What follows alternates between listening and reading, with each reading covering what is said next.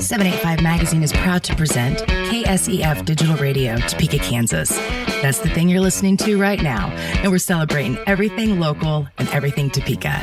Learn more at 785live.com, and thanks for tuning in. Government. We all know it's important to understand, be it state, local, or national, but doesn't the thought of it just make you want to, well, drink? If so, you're in the right place. I'm Angel Romero, your politics and pints aficionado, and this is Ballots and Brews, where we'll talk all things local beer while also diving into what in the world is happening at the local, state, and national government and what you can do about it. It's Schoolhouse Rocks meets The Daily Show meets C-SPAN, so let's get this show started.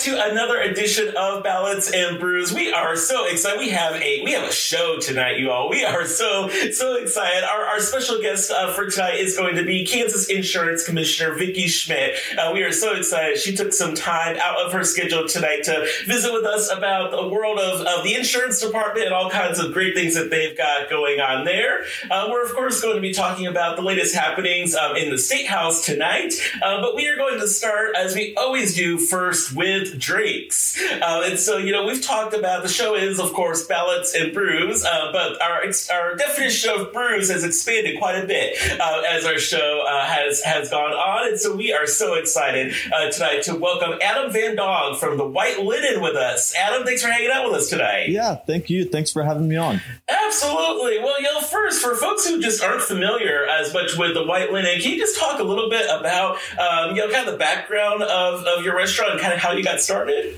Yeah, yeah. We um just this last December was our third year anniversary oh of open. So uh, it seems like time flies. But um, before this, I owned a little sandwich shop in Holton um, for four years, and then started doing these little private dinners up there, and kind of kind of took off. Um, and so then I was I've always been familiar with Topeka. Um, I grew up in Soldier, Topeka was our, our night out. So I was familiar. Okay. I was was familiar with Topeka, and so I knew Topeka didn't have. I'm, we have some r- very nice restaurants here, but I kind of wanted to push the envelope a little bit and and do something more, a little bit more upscale. I mean, we do truffles and foie gras and duck and rabbit and stuff like that. So, uh, like I said, we started up three years ago, and it's kind of been it's taken off. Topeka, I love Topeka. Topeka supporting it like crazy. So um, it's been awesome. That's awesome. Is there anything that uh, was there anything about fine dining in, in particular that kind of attracted you as a chef? Um, well, I went to culinary school for two years in Kansas City, and you know that was it was awesome experience because you know in culinary school uh, you got to try almost every single type of food you can imagine. Sure. And so I, I always lean towards the fine dining aspect of things. Um, one of my favorite chefs is Thomas Keller. He owns the French Laundry in Napa Valley. Oh wow! Um, and and his restaurant's just a very high end. It's it's a Mich- three Michelin star restaurant for the last 20 some years. So oh my gosh. yeah, it's it's an awesome restaurant. I've been there, been lucky enough to be there eat there one time, um, and it was it was awesome. So, like like I said, I just I love the whole fine dining aspect of things, um, how we plate things, you know, microgreens, sauces, just to make everything look pretty. Yeah, so. absolutely. Well, and, how cool is it that you know you were you were doing your thing up in Holton, and I imagine someone came along and said, "Hey, you know, you should think about opening a restaurant." Yeah, yeah, and that's what's crazy. Yeah, we, I was just running that, and I get a call from used to be the CEO of Visit Topeka, Brett Oetting, and. Oh, yeah. Uh, he was. He just said he's like, I don't know what you're doing up there, but you're the talk of Topeka. Did you ever think about coming down here? We could show you a couple of spots. And I was like, heck yeah, that'd be awesome. So, um, and so we we're we're located in the Columbian Building. I'm a big history guy, and so the Columbian Building is one of the oldest buildings still left in Topeka. Yeah. Um, and it's it's we're in an old bank. It was used to be the old Knox Bank. So um, we're super small. We only hold 24, 26 people at one time. Mm-hmm. Um, so super small, very intimate. Um, and we just take you on a food journey when you come eat with us. So That's awesome. That's also the difference between you. No one has ever eaten my food and said, you know, Angel, you should open a restaurant. like that, that has never been the conversation around my meals. But, but I'm glad it's working for you, though. Yeah. Yeah. That's yeah. awesome. Well, of course, this last year has been uh, a year unlike any other for, for so many uh, places. So, you know, can you talk a little bit about kind of how COVID uh, has impacted your business? Yeah. Yeah. I mean, it's, it's one of those things where you really don't, you're not prepared for anything like that. Yeah. Um, and so it's kind of, you just have to make some quick decisions. You have to adapt to certain situations too. And so, you know, like, like I said, we do a lot of fine dining stuff or like a lot of fine foods here. So it's like scallops and stuff like that. Mm. And, you know, it's one of those things where when the, when all the rules come into play and it was only, it was carry out only or curbside only. Um, it was just, it was tough for me because I didn't want to, I didn't want to show my food um, in a styrofoam container. Right. I didn't, want to, I didn't want to jeopardize, you know, people coming here for the first time and then they have they eat scallops out of a styrofoam container. Right. When they get home. So um, we kind of did away with that and we switched to sandwiches. I mean, I kind of went back oh. to my, we, I kind of went back to my roots, what I did in holton Um, so we switched to days. We did lunches. We did 11 to 1, uh, Monday through Friday and sandwiches. And uh, it kind of blew up. I mean, it carried, it definitely, definitely carried us through those, those couple rough months, uh, that we, that we had to get through. So, oh, wow. um, yeah, so it was, it was awesome. Like I said, it's going from, you know, 12 ounce steaks and scallops and duck to deli sandwiches. So sure. Yeah, it's a, a little adjustment. yeah. Yeah. But, but like I said, it's just, it's, it's fun. Like I'm, I'm the type of person that I'm, I'm going to do whatever I got to do to, you know, stay afloat and, and get through tough times. So we did that and it kind of helped out. So absolutely. Well, and hopefully, you know, maybe there's, there's folks that came, um, you know, for, for the sandwiches, for that kind of thing and, and who maybe hadn't been there before. Maybe now you can tell them, Hey, come back and, and try something else sometime. Yes. Yes. And that's exactly what I loved because you know, we got so many people in here that's never been here before. They never knew where the white linen was, you know, stuff like that. So I I like doing the sandwiches because it did it brought in a bunch of different people that didn't really know where we're at or what we're about. Like they looked at our menus when they came in, you know, stuff like that. So I think it helped the restaurant overall grow even more. So oh, that's cool. Well, and I think you've had some uh, some fun guests over time. I think I remember seeing a picture which I think the with the Attorney General of the United States yeah. when he came to Topeka came to visit with you guys. Yeah, yeah. The Attorney General's been here to eat, which was a crazy experience. I mean, there was like FBI agents everywhere and stuff like that. So that was fun. Just just a couple weeks ago, we had an NFL uh, New Orleans Saints defensive lineman come in here. oh wow! So, um, yeah, it's That's it's cool. kind of it's kind of it's kind of fun. Yeah, yeah, absolutely. Well, it's cool that people know that you know as the, the go to place when they're in Topeka to go to for stuff. That's awesome. Yeah, yeah. Very so. cool. Well, so you know, speaking of right now, so are there uh, any uh, any specials or things that you want people uh, to know about that they should come down for right now to try? Um, just every every month we change the menu. So mm. we're getting ready to head into March. I can't believe February is right. over already. Um, but we're getting ready to head into March. I'm kind of been working on the new menu um, for March, and so and and we kind of with COVID, you know, we used to do a lot of a la carte stuff, um, but with COVID, it kind of you know again you have to adapt. So there's a lot of different food items that was backed up months. Oh, sure. Pri- prices went sky high on certain things. And so we kind of adapted, we kind of changed to a tasting menu. So that's what we do now is we do, you come into the restaurant, you get five courses. It's $47 a person. Um, and there's a couple different options on there. Sure. Um, but it's kind of fun because you get to try everything, pretty much everything on the menu when oh, you come awesome. in. So, and, and people, uh, Topeka's been enjoying that. So we're going, we're going to kind of roll with, roll with this tasting menu for a little bit longer. So. Yeah. Absolutely, yeah, for for sure. That sounds like a great way to come in and try out, and kind of get a good taste of, of everything. Yeah. Yep. Exactly. Awesome. So. Well, and speaking of, of taste of things, so you know, one of the things we've been talking with folks is, uh, you know, we know that not everyone's been able to uh, to get out to places uh, because of COVID and whatnot, and so we've been uh, uh, teaching people about some cocktails that they can make at home, uh, so yeah. they can have a little taste um, at home. And so, of course, in addition to the delicious food that White Linen has, I know that you have a, quite the cocktail menu there, and so I think you're going to talk to us about a cocktail tonight that you want to try to make with us. Yeah, yeah. Aaron Aaron Zentner's my bartending manager, and he he's came a long way. He does some awesome cocktails. I personally think they're best in Topeka, but. But he just he we love creating stuff together, and so uh, t- I'm going to give you two cocktails. I'm going to give you awesome. my go. I'm, I'm going to give you my go-to, um, and that's just a simple margarita, um, okay. a, a Tommy margarita. So I use um, Cimarron Blanco um, tequila. Okay. So if you if you did two ounces of that, then you do an ounce of agave syrup. Um, and what you can do is what how we do is we find the agave 100% agave by the sugar section in Dillon's or Walmart. Okay. And if and if you do one part like if you do a half a cup of agave syrup and then a half a cup of hot water just to kind of dilute it a little bit because sure. it's so thick. Um, and then you have agave in your fridge for whenever you want to make this margarita. So um, I do two ounces of tequila, a half an ounce of this agave mixture. Then I do an entire lime squeezed in there. Okay.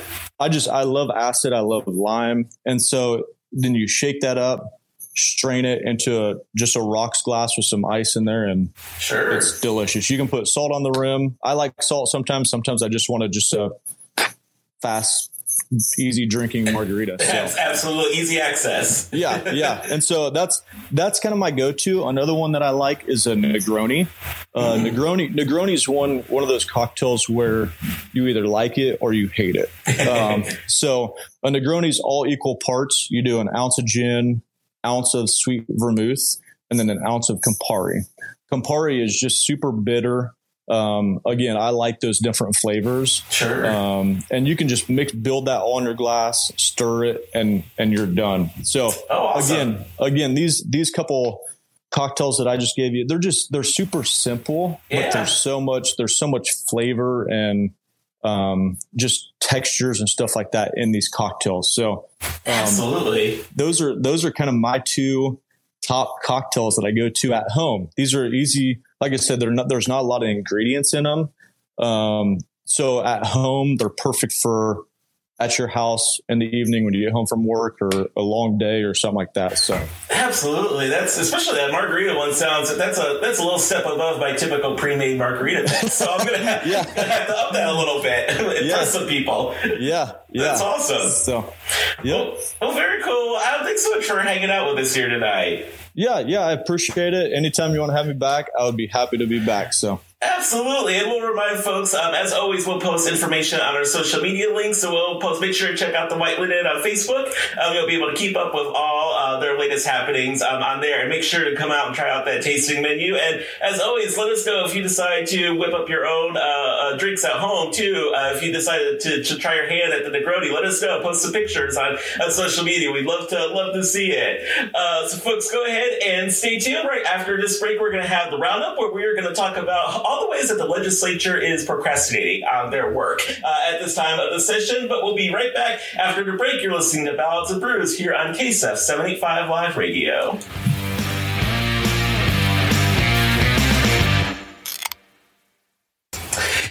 Back, everyone. So we are going to go ahead with our roundup for tonight. Uh, so we're going to start, as we always do, uh, locally with things happening right here in Top City. Um, first off the top, the City Council actually had a bye week this week, so no City Council meeting uh, this week, but they will be back in action uh, next Tuesday. Remember, they only meet the first three Tuesdays of each month. Um, at the county level, uh, a couple different things that were going on. You know, in terms of the actual county commission itself, um, they had kind of a lighter week. Not not too much craziness going on there. Um, one of their advisory boards, the Parks and Rec Advisory Board, which we've mentioned uh, before, is an advisory board that's made up of volunteers from the community. Um, they did meet earlier this week uh, to review the plans, the master plan for the new family park um, that we talked about before, happening at 21st and Urish. And as you'll recall, that is uh, the family park and complex, as we've talked about um, before. It is quite the uh, uh, quite the new development that's happening at 21st and Urish. And so they are in the middle right now. Parks and Rec is of a real public outreach uh, process that actually started last year. Um, it includes multiple rounds of, of drafts and revisions and that sort of thing. And so the advisory board got the chance to review the uh, draft plan uh, this week and offer their feedback.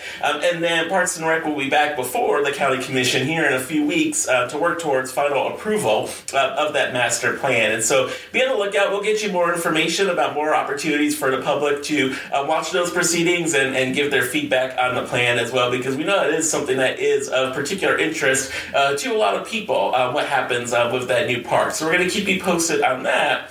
Uh, one thing that we do want to talk about this week that I don't think we've ever actually mentioned on this show is JEDO. Uh, so go ahead and take a drink right now if you have never heard of JEDO before. You're welcome because that is probably most people listening right now.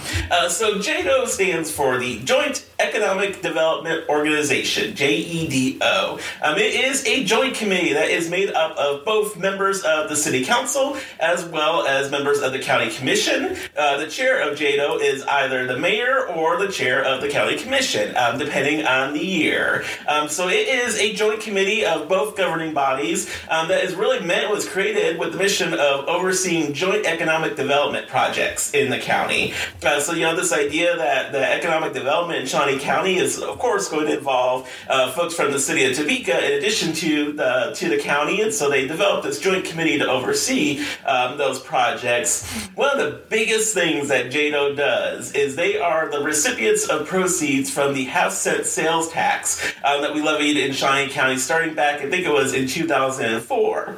Uh, so the deal with those dollars is that those half cent sales tax dollars are meant to go towards economic development projects in Shawnee County.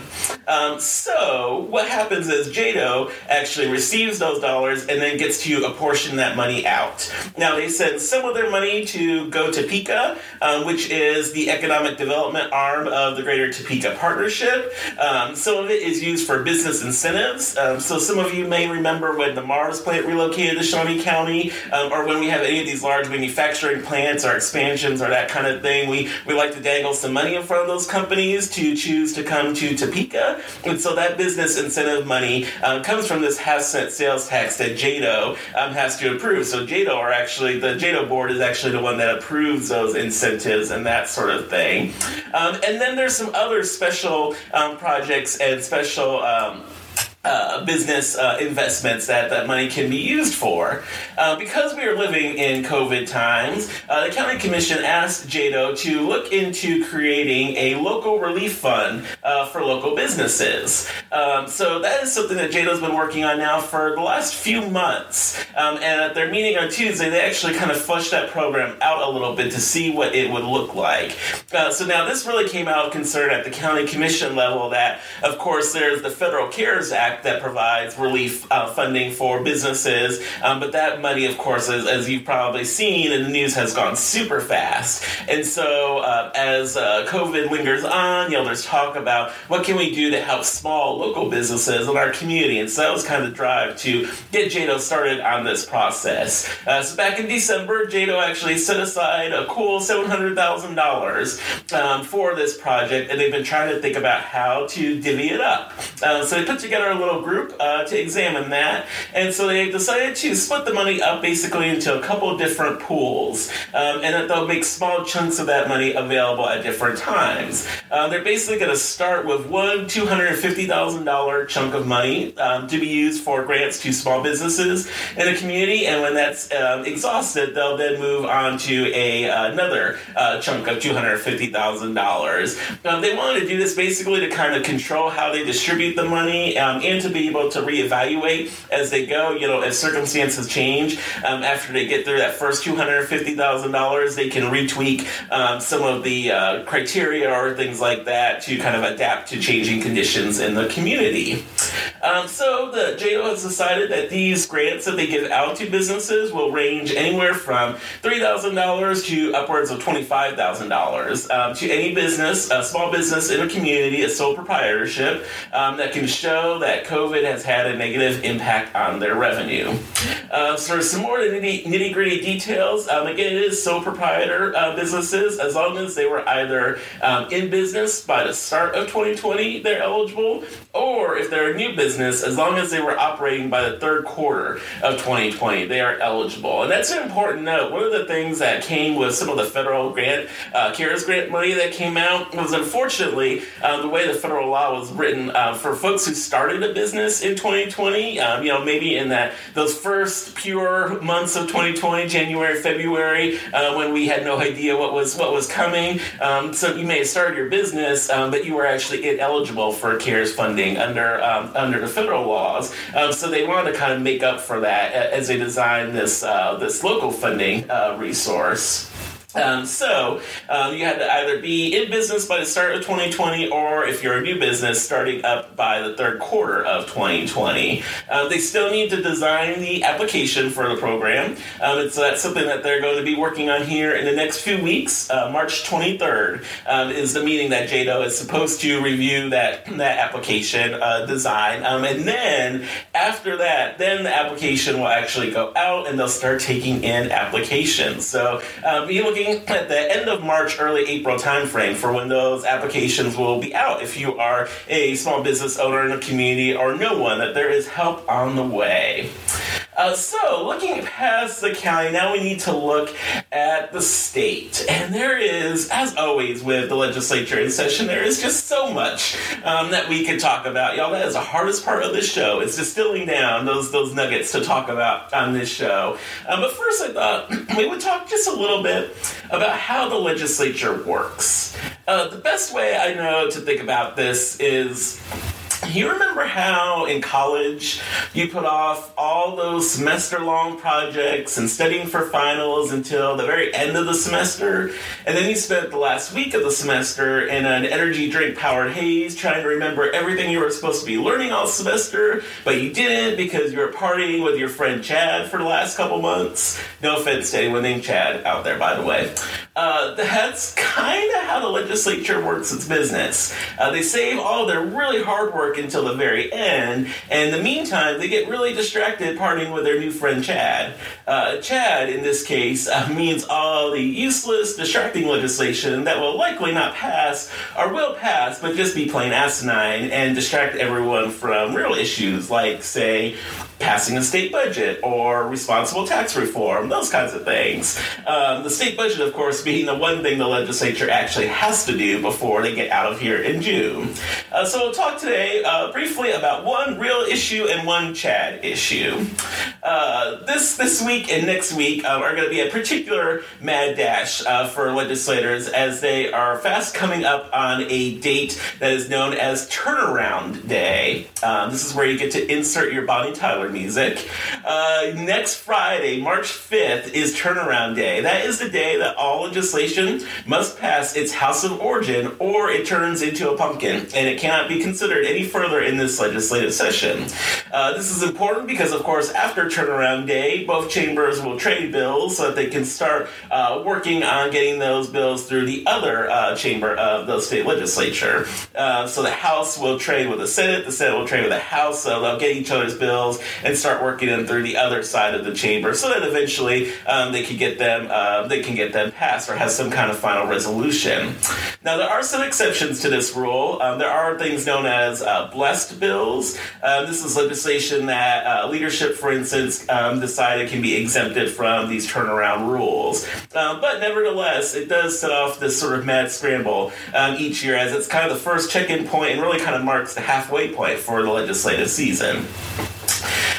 So, what have we seen in this crazy mad dash to turn around? Uh, Uh, that is the $600 million question, or $290 million, depending on who you ask. Uh, yes, the first story, first issue we're going to talk about is what in God's name we are going to do about the Kansas Department of Labor. Uh, as you may have heard, the department has had some challenges um, in this last year when it comes to uh, technology and processing unemployment claims due to COVID 19. Uh, so uh, there's a couple issues in, at play here. Um, first, if you were in need of an employment check in this last year, uh, good luck. Uh, many Kansans have been waiting for months to receive their first unemployment check, sometimes spending hours on hold uh, with Cato only to receive no answer or just, in some cases, an endlessly ringing phone. Um, and when you are a couple months in on your unemployment and you are waiting for that check to still arrive, um, understandably that makes things a little tense uh, for folks. So that's issue one. Issue two, um, we also have this thing happening where some folks, including yours truly, are the recipients of unemployment claims filed um, in their name at our places of work. The only problem, though, is that I am very much employed by my office. Uh, it turns out that hackers have been on a tier through the state's unemployment system, resulting in thousands of Kansas ha- Kansans having unemployment claims filed in their names fraudulently. Uh, now, that second issue is what a committee this week was trying to figure out. Uh, the Department of Labor originally reported that they estimated around $290 million worth of unemployment fraud um, uh, happened last year, stemming from about 50,000 cases um, that they kept track of in their system.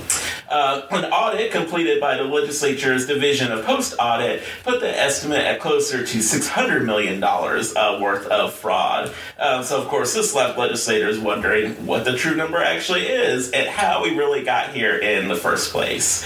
Uh, the truth on how we got here is, of course, no easy feat to sort out. Um, on one hand, we should note that Kansas is not alone in states being troubled by unemployment fraud claims. Um, in fact, the feds actually believe a good chunk of these fraud claims uh, stem from the Equifax uh, breach that happened a couple years ago, where fraudsters got a hold of millions of people's uh, sensitive information. Uh, the feds did warn states around a year ago to be on the lookout for increases in fraudulent activity. Um, so states did have just a little bit of notice that there were some uh, increases in fraud happening as a result of the breach. However, on the other hand, um, the Department of Labor's IT systems are essentially like that old car that your crazy uncle drives that's beat up and missing a lot of parts, but hey, it still runs, right? Um, that's essentially where the Department of Labor's IT infrastructure is at. Um, in fact, there's, uh, you know, the Department of Labor's processing system uh, dates back to almost the 70s. Um, actually, several years ago, during the Brownback era, um, they actually did propose an updated IT system, um, but that system was unfortunately vetoed by Governor Brownback at the time. Uh, Department of Labor officials um, have been quick to point out that this last year was something akin to like a 1,000 year flood, uh, which is true. Um, now, for the legislature's part, I do have to say that this is precisely the kind of thing the legislature should be preparing for. So instead of litigating from crisis to crisis, which is essentially what we're trying to do now, it would behoove our legislators to take a much more proactive outlook on things. If this sounds similar, it's like we, we talked about last week with the power grid. You know, elected officials like to really kick that can down the road and and and really take our time when it comes to addressing these big issues. Uh, a lot of times because of the cost involved. And all I can say is, if you thought it was expensive to replace the Department of Labor system back then, uh, just think how much it's going to cost us now. Uh, so we can either spend money to address hard issues now, or we can let the problem get bigger, more out of control, impact more people's lives, and spend even more money in the future. It's really up to up to you, elected officials. So something for folks to to think about. So the other uh, hot topic in the legislature this week, and this is where our Chad issue comes in that we talked about earlier, uh, involves transgender students and sports. Uh, so, like Congress and many other states, um, Kansas is now looking at the issue of uh, transgender students participating in school sports. Uh, specifically, the legislature is considering Senate Bill 208, uh, which would forbid any team designated for females to be open to students of the quote male sex. the Kansas Reflector has a great piece on this legislation, and the debate this week was pretty fierce. Um, those in support of the bill argue that allowing transgender athletes to participate in girls' sports would erode, erode the gains that women won for equality in sports with the passage of policies like Title IX. Uh, those opposed to legislation argue that this is just another tactic to further discriminate against the LGBT community. Oh, and also would probably be deemed unconstitutional when challenged in court. Uh, Kyle Velte, I think that's how we pronounce his last name, they're a KU law professor, um, did point out um, in that same article from the Reflector that transgender athletes have been allowed to compete on Olympic teams since 2004 and in the NCAA since 2011. Uh, he further pointed out that the bill really traffics in a lot of those stereotypes um, and fear mongering that exists in our society and does nothing to acknowledge the nearly two decades of evidence that show that transgender athletes don't enjoy any advantages over their cisgender teammates. Uh, was also, just of note, an interesting dynamic during this debate. Um, you had two state legislators on different sides of this issue, one of whom was actually the chief sponsor of the bill.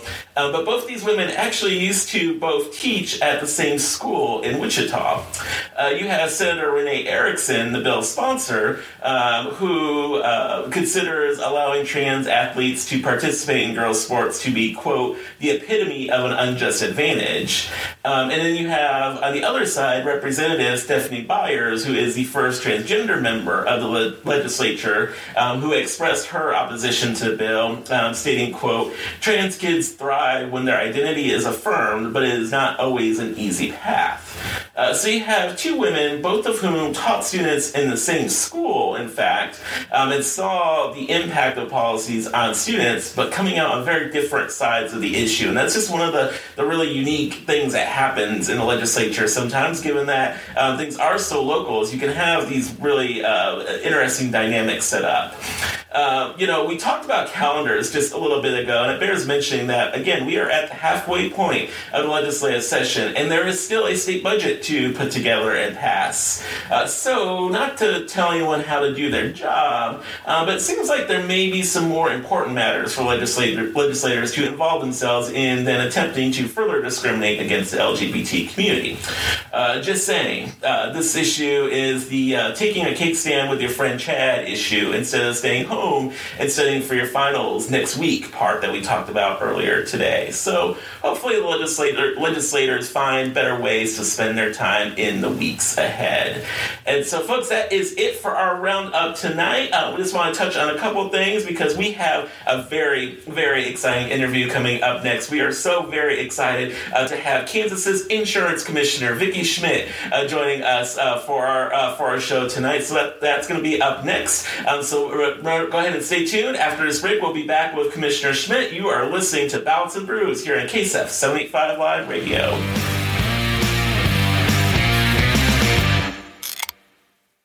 All right, well, welcome back, everybody. We are so, so excited uh, tonight for our next guest. We have a very special guest with us. We are excited to have the insurance commissioner of the state of Kansas, Vicki Schmidt, with us tonight. Commissioner, thanks for joining us. Thank you so much, Angel, for having me. It's really an honor. Absolutely. Well, we're so excited that you could, could hang out with us for a little bit tonight. Uh, so, so right off the bat, you know, we should just talk. Um, it, you know, it, it might surprise you, but there are maybe a couple people, just a few, I think, who may not quite know the, what the role of insurance commissioner is. And so, could you talk a little bit about your role and really what the mission is of the Kansas Insurance Department? Sure. You know, our, our mission is pretty simple. It's to regulate to advocate, and to educate. And we take all three of those pillars pretty seriously. And, and it's a, um, the department has had a long, long history. Um, we were established in 1871 and, and, uh, I would imagine that the mission has, uh, pretty much stayed the same and, and, through those years, through that 150 years. Um, we've had a lot of, uh, changes in that 150 years, but the, uh, the department itself, you know, we, we regulate insurance agents, we regulate, uh, we regulate companies, um, we also regulate the securities. And a couple years ago, the securities uh, division was put underneath the Department of Insurance. We educate, we educate all the people that we come into contact with with, we hope to educate, including your listening audience. So we love to educate. Yeah, we we'd love to educate them a little more about what we do and how we can help. We also advocate, and you know that um, probably the biggest part of the advocation of the advocating comes in when a, pay, um, a person has a claim against a uh, depart. Uh, an agent or a, um, an insurance company and they need some help settling it. And uh, whether that's a uh, medical um, insurance company or a property and casualty or uh, anything in between. And, and uh, we try to make sure that we take care of, of the Kansans in that process.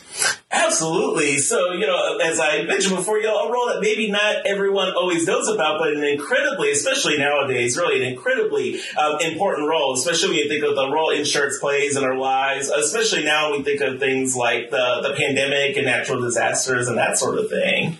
Sure. The world of insurance has changed a lot um, over time, and it's uh, still evolving, uh, changing world. Can you talk a little bit about kind of how uh, changes in that industry have kind of shaped what's what's happened in the insurance department as well? Oh yeah. You know, 150 years we've been in existence and that's a long time. So a lot of things have changed. We actually are doing a uh, video and have asked some of the people that have worked in the department in the years past to come and talk about some of the changes that uh, they've seen and, and some of we have uh, we actually have employees here who have been with us 40 plus years. Oh just yeah, I know, right? It, right. Awesome. It, still working for us and, and still very valuable members of our team. They've seen a lot of changes. Um, you know, when I first came into office just a few short years ago, you know, we had big plans to throw a, a huge party, uh, a celebration, a, a, recognition of 150 years of uh, having an insurance department. And, um, you know, you might know what got in our way, a little thing called COVID, and it changed our plans. And so we're still working on ways to celebrate it. It, you know, it is an exciting time for us and, and an occasion that should be celebrated, but we're going to do it in a mo- more socially distanced manner because we're uh, behaving over here. We're trying to. but in the meantime, we would like all of your listeners to watch for some fun social social media content uh, that we're going to weave in a little bit of a historical flair. So I hope your listeners will follow us on Facebook and on Twitter, and um, we we plan to have a little bit of fun with that. But um, NAIC, the National Association of Insurance Commissioners, is also celebrating 150 years, okay. and it's kind of exciting, yeah, to be you know to have that with the National Association at the same time that Kansas is, and we were one of the 30 founding members of the National Association of Insurance Commissioners and obviously dating back to 1871. So now that association represents 50 states, five territories, and the District of Columbia.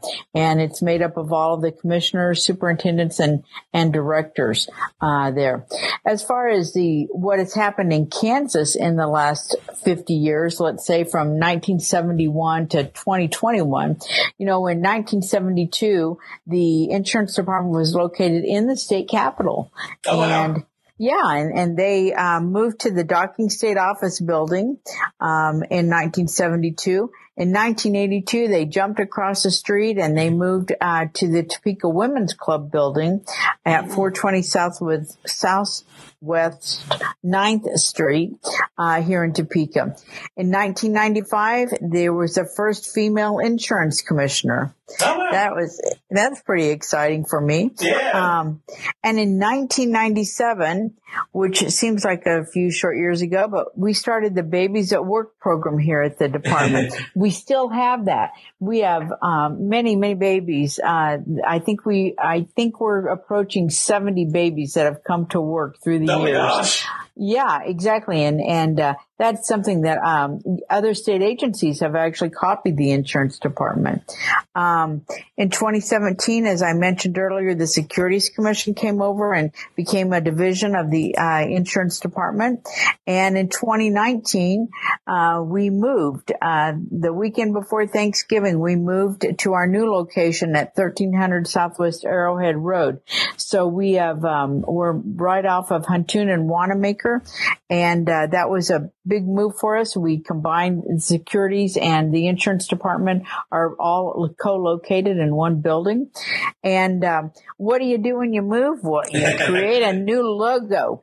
So we wanted to incorporate all of the things uh, that that uh, the combination of the two uh, entities coming together. So uh, we created a new logo and we're uh, branding branding ourselves, uh, as they say. Very cool. Well, yes, I, I know your your new location well. Yes, I've for those listening out there, of course, know that I work for United Way of Greater Topeka. And our our old office is just right across the street from uh, your guys' current office. So you have some access to some good food over there. It's Texas Roadhouse, the Cracker Barrel. You guys are in a good good location over there. Well, and I think maybe your favorite is Chipotle, and it's not too far down the road. So um, absolutely. I, I, I, I, yeah, I always think I might see you there uh, doing an order pickup, or um, uh, maybe they're delivering to you now. But in any regard, yes, there are some. Uh, it's a little different, uh, a little different food choices than we had downtown. I kind of miss being downtown. I miss being close to the capital, but you know, but th- this is really been um, a great location for us, especially, you know, I mean, as we talked about earlier, advocating for consumers and educating consumers. I mean, you know, we have some walk-in traffic and this location oh, yeah. is so much better for um, anyone that wants to come see us. And sure. so, uh, yeah, I encourage your listeners that if they have issues, come see us and we're going to do our best to help them. Absolutely. Well, and, you know, we talked a little bit about COVID um, earlier. You know, how has COVID um, impacted your office um, in the last year? You know, especially when you think about insurance and, and, and that sort of thing. I imagine that is something that's probably kept your office pretty busy in this last year. It has, you know, I, am I'm, I'm very proud. Well, as I mentioned, we moved, um, you know, just right a couple months before COVID hit, and so we had a, a little bit of dry run, maybe a practice run of working remotely. Oh, yeah. A couple of days we were moving. And uh, so we may, may have had a little bit of a head start. but I think, you know, the, the thing we, you know, we were, uh, went remote only for a period of time. I would say that we, uh, we were in the process of converting our employees from desktops to laptops. Mm. And, uh, we hadn't completed that. So we were caught with a lot of other people uh, scrambling for uh, laptops for our people, uh, making sure our individuals that work here have had access to the internet, uh, either by hotspots or MiFi's or whatever way we could do that. Um, I'm pretty, um, you know, that that was a that was a big deal to, to make that happen, and it took us a couple weeks to get our footing.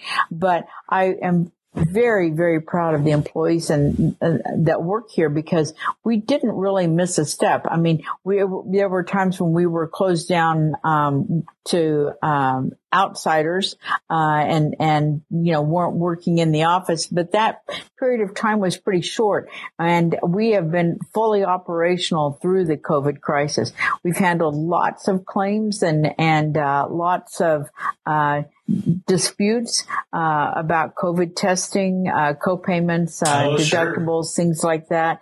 Um, the immunizations obviously have started, and so um, we're we're handling those as they come in.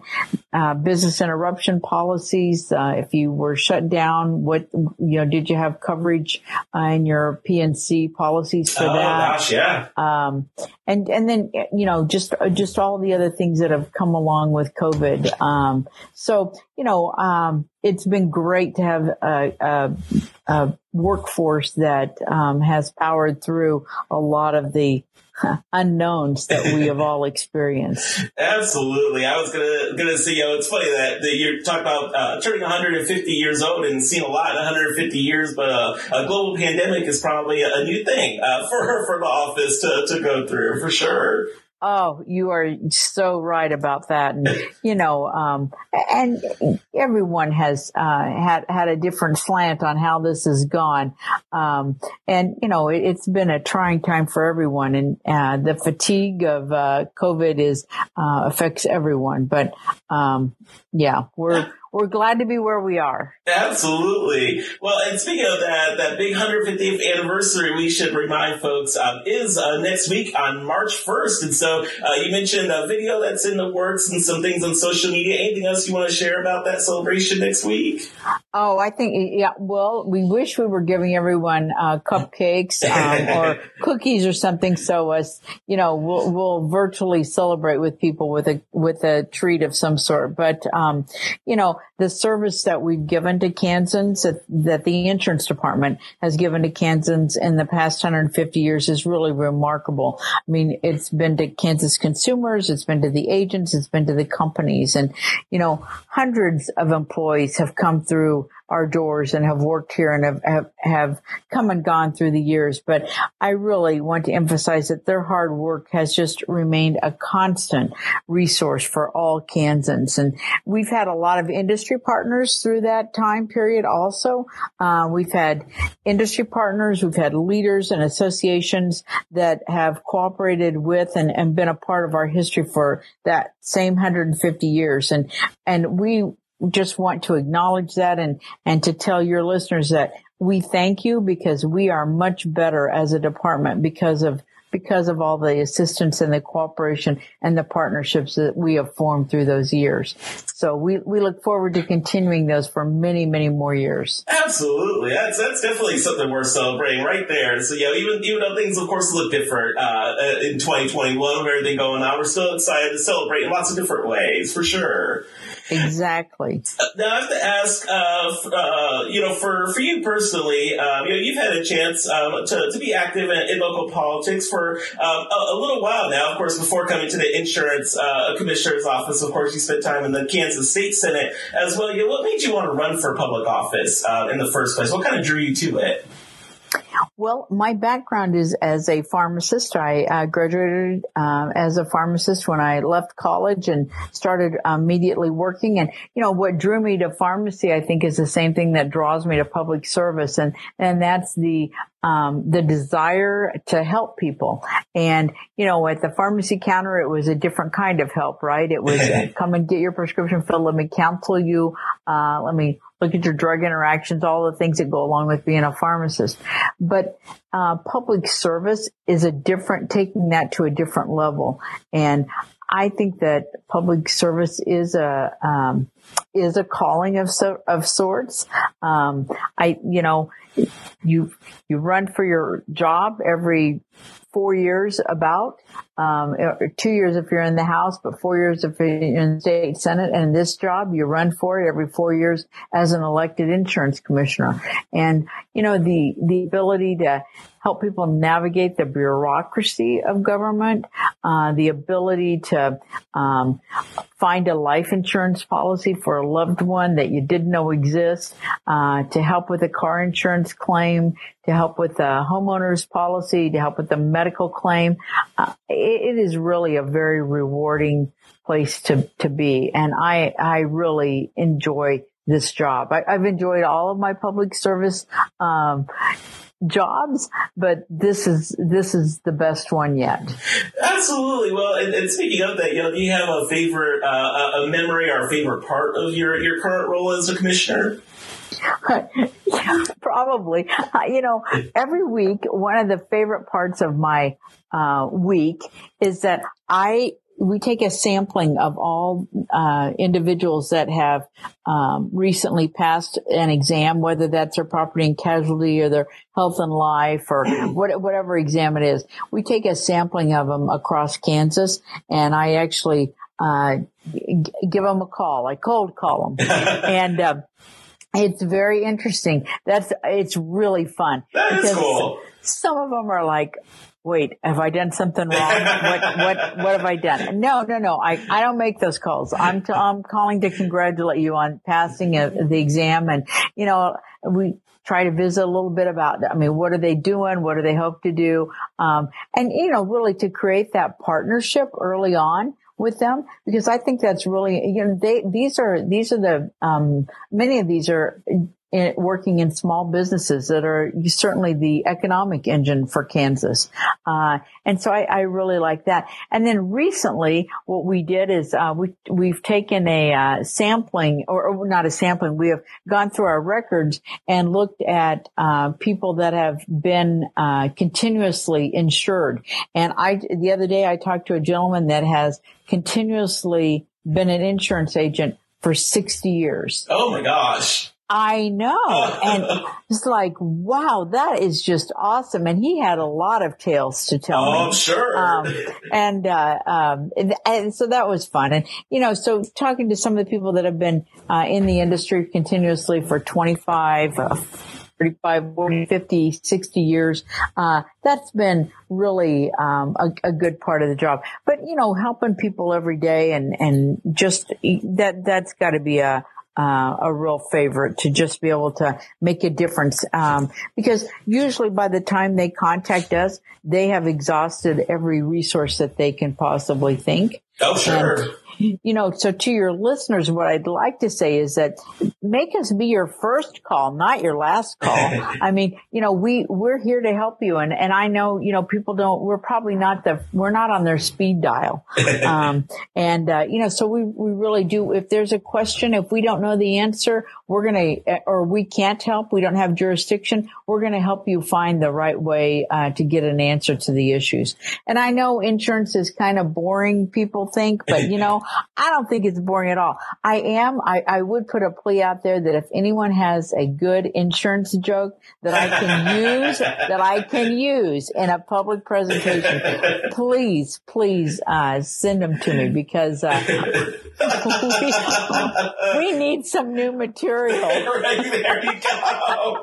You heard it here first, so, so get, get on social media, get on email, let us, let us know if you got any, got any good, appropriate, uh, suitable for public consumption uh, insurance yeah. jokes. Let us know. exactly. And the key word there, Angel, is appropriate. right. And, you know, but I know that if they are listening to this podcast, because I, I know you, you have such an outreach and, and so much, and you know, you, you are just Mr. Topeka. I mean, if, if your people can't give me a good insurance joke, I don't know who can. right. I'm gonna, I'm gonna stick my people on it. I think we're gonna find something for sure. I have, I have faith in our audience out there. Oh, good. uh, well, that's good. Well, that, that is so cool. We should also let people know too, for anyone out there that has recently passed an insurance exam, don't screen your phone calls. If the insurance commissioner is calling, you are not in trouble. We should definitely let you know that. And don't you worry, I leave a message. that's awesome. Well, and of course, uh, you know, finally here, before we wrap up, because this is Ballots and Brews, we do have to ask, after, after a long day working hard uh, at the insurance department, what, what is your favorite uh, beer or cocktail to unwind with? Okay, I have to be brutally honest. I am not a beer drinker at all. Hey, so right. um, I think my uh, my uh, my sincere uh, answer would be root beer. I love A and W Diet root oh, beer, but um, nice. um, you know, so I'm going to go with that, and and your listeners can just roll their eyes and go, "Oh my gosh." Um, but it, it, it, sadly is the truth. But, um, but, you know, um, I, I, Angel, I just think what you're doing for Topeka and what, what you're doing to, um, to talk to people about important issues, uh, is just phenomenal. And so I really want to take the opportunity to thank you for providing this forum for people like me. And, um, you know, hopefully it's not as boring as people thought. no, absolutely. And thank you. And, and, yeah, it's, you know, we, we talk about lots of different topics on here and you're right. You know, I think things like insurance might, might, yeah, first blush, maybe people think, oh, that doesn't sound exciting. But, you know, as you just talked about, things like that touch a lot of people's lives and are really important, especially in a state like Kansas, uh, as well. So these are, these are issues that people, uh, should be interested in, um, and that really impact our daily lives. So it's fun for me to get to, to talk to folks that are, are really on the ground and doing that work. So thank you for everything you and your staff. You have a, a, a, great team of people I know that are working really hard over there. So thanks for, for everything you all do as well. Absolutely. We, we're, it's our pleasure to do it. And so, you know, I mean, I don't want to leave without telling your listeners a couple ways to get a hold of us. Yeah. If they ever need, cause you know, if there's one thing I want you to know about the department here is to call us. If you're ever in doubt about anything related to insurance or securities, don't hesitate to give us a call. So we have an 800 number. It's 1-800-432-2484. And we have a newly designed website. When we rebranded and we moved, we created a new website that's much more user friendly. And it's at insurance.kansas.com insurance.gov, G-O-V, and uh, insurance.kansas.gov, and you can reach us. You can Google Kansas Insurance Department and find us too, of course. But um, you know, we may, like I said before, we might not always have the answer, but we're gonna uh, we're gonna figure out a way to get you an answer. And I know that sometimes I don't like the answers we get, but we're at least gonna get you an answer. Absolutely. We're to make sure to share that information on our social media as well. So I have both the website address um, and that, that hotline number out there as well for folks. Good. Awesome. Good. Commissioner, thank you so much for joining out, joining us. You can hang out with us anytime on, on Ballots and Brews. Thank you, Angel. And you don't have to call me Commissioner. I only make my, hus- only make my husband do that. Um, but, uh, no, uh, it's, it's always a pr- pleasure talking to you, Angel. And, uh, I'm glad you're safe and well. Well, thank thank you so much. Glad, glad that you are as well. Well, again, we're going to encourage folks out there listening to check out that insurance.kansas.gov.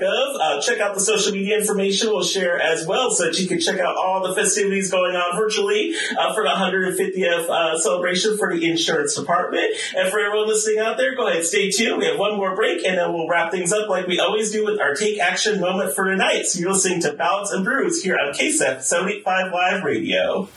All right, folks, we will wrap things up tonight as we always do with our take action moment for the night. Uh, so, tonight we're actually touching base on some information we shared uh, a couple weeks ago, but with a little bit of an update. So, uh, we talked recently about the importance of something called the Community Health Needs Assessment the CHNA, as the cool kids know it, and just how important this assessment tool is um, for assessing the health of our community.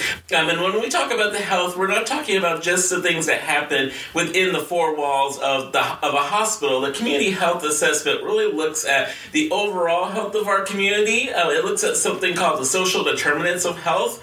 That's all those things that happen outside the hospital, but that we know are also extremely important uh, to the overall health of our community. And that's exactly what the Community Health Needs Assessment is designed to, to get at. It's administered, of course, by Stormont. They're kind of the lead uh, agency on this assessment, but it is incredibly important to so many organizations in our community. Uh, United Way of Greater Topeka, where yours truly works, um, is one of those agencies um, that uses the data gathered from the Health Needs Assessment to be able to look at overall community health um, and to be able to target priorities. Um, it's used by uh, by many organizations in the community and by even local government to look at really what are the priorities that we need to be dress, addressing in terms of our community's health. Uh, so, because given how important and how widely used this data is, it is incredibly important that the entire community is represented by this survey. You know, we can't address challenges or issues that we don't know about. And so it is it is incredibly important that as many voices and as many different voices as possible are represented in the survey. So whether you are a patient of Stormont's or not, whether you have ever even stepped foot in Stormont Vail Hospital, it's incredibly important um, to receive your input via the survey. Uh, thankfully, this survey is done a good old fashioned Survey Monkey. It takes no more than 10 minutes to complete. Some really simple, really basic questions. You can actually go right now to this link bit.ly slash Stormont CHNA bit.ly slash Stormont CHNA. When you go to that page, you'll actually be able to see a link on there for the survey, uh, both in English and in Spanish. So there's English and Spanish versions of the survey. You can click on that link to, to go to the survey, and again, takes you no more than 10 minutes uh, to complete. So you can fill that survey out and then uh, grab yourself a drink and enjoy the rest of your, your evening. So it's really that simple. Just go to bit.ly slash Stormont CHNA NA in order to be able to fill out that survey. And we'll put that link on our social media page um, as well, so you can find that link on there. Again, an incredibly important survey that drives a lot of decisions, a lot of uh, important things in our community. So bit.ly slash Stormont CHNA. Um, I should mention, you know, it's important to have a really diverse group represented in the responses to that survey. In particular, two groups that they really need to see represented in the survey as we kind of look at who has filled filled it out so far. Uh, one is men, so dudes. We need guys uh, to go in there and fill out the survey, and the others are Latinos. Uh, we really, really, really need uh, input from the Latino community in uh, Topeka and Shawnee County. Those are, are two groups, both men and Latinos, that are not represented well right now in the responses from the survey. So once you've gotten onto that link and you've completed your survey, go ahead and share the link with somebody else. Um, share it with organizations you're in, groups you're in, friend groups, neighbors, uh, the random dude that you see walking down the street that you talk to from time to time, whoever is in your network the people, uh, send that survey on uh, so that they can complete those results and we can get their results counted um, in our community's overall results. Uh, so again, we'll have that information on our Facebook and Twitter pages uh, so you can find that, complete the survey, and send it on to your networks. And so thank you again for completing that. The original deadline was this Sunday, the 28th, but they've actually extended it through just the first part of March uh, because it's really that important that we get so much, um, that we get so many people represented in our responses. So they have extended it just a little bit into this first part of March, um, but it's still critical uh, that we get folks on there to complete that survey. Uh, so again, make sure to look for that info on social media. Thank you all once again for hanging out with us tonight, as always. Uh, speaking of social media, make sure that you follow Ballots and Brews on Facebook and on Twitter. You can follow us along at, at Ballots Brews. Uh, we live, tri- live tweet each of our shows. You can get some behind the scenes information and other snarky slash fun, witty observations uh, about things going on on the show on our Twitter page. And of course, always sharing good things on Facebook as well. So, folks, that's going to wrap it up for us tonight. So, until next week, please, please, please take care of yourselves. Stay safe and healthy. Wear your mask, wash your hands, social distance, all those things we know we're supposed to do. And drink some good beer in the meantime. And we'll see you next week here on Ballots and Brews on KSF 785 Live Radio. Right here is where I would say, now for a brief word from our sponsors, but I'm just sitting here waiting for you to put words in my mouth. So, for advertising opportunities, go to 785live.com.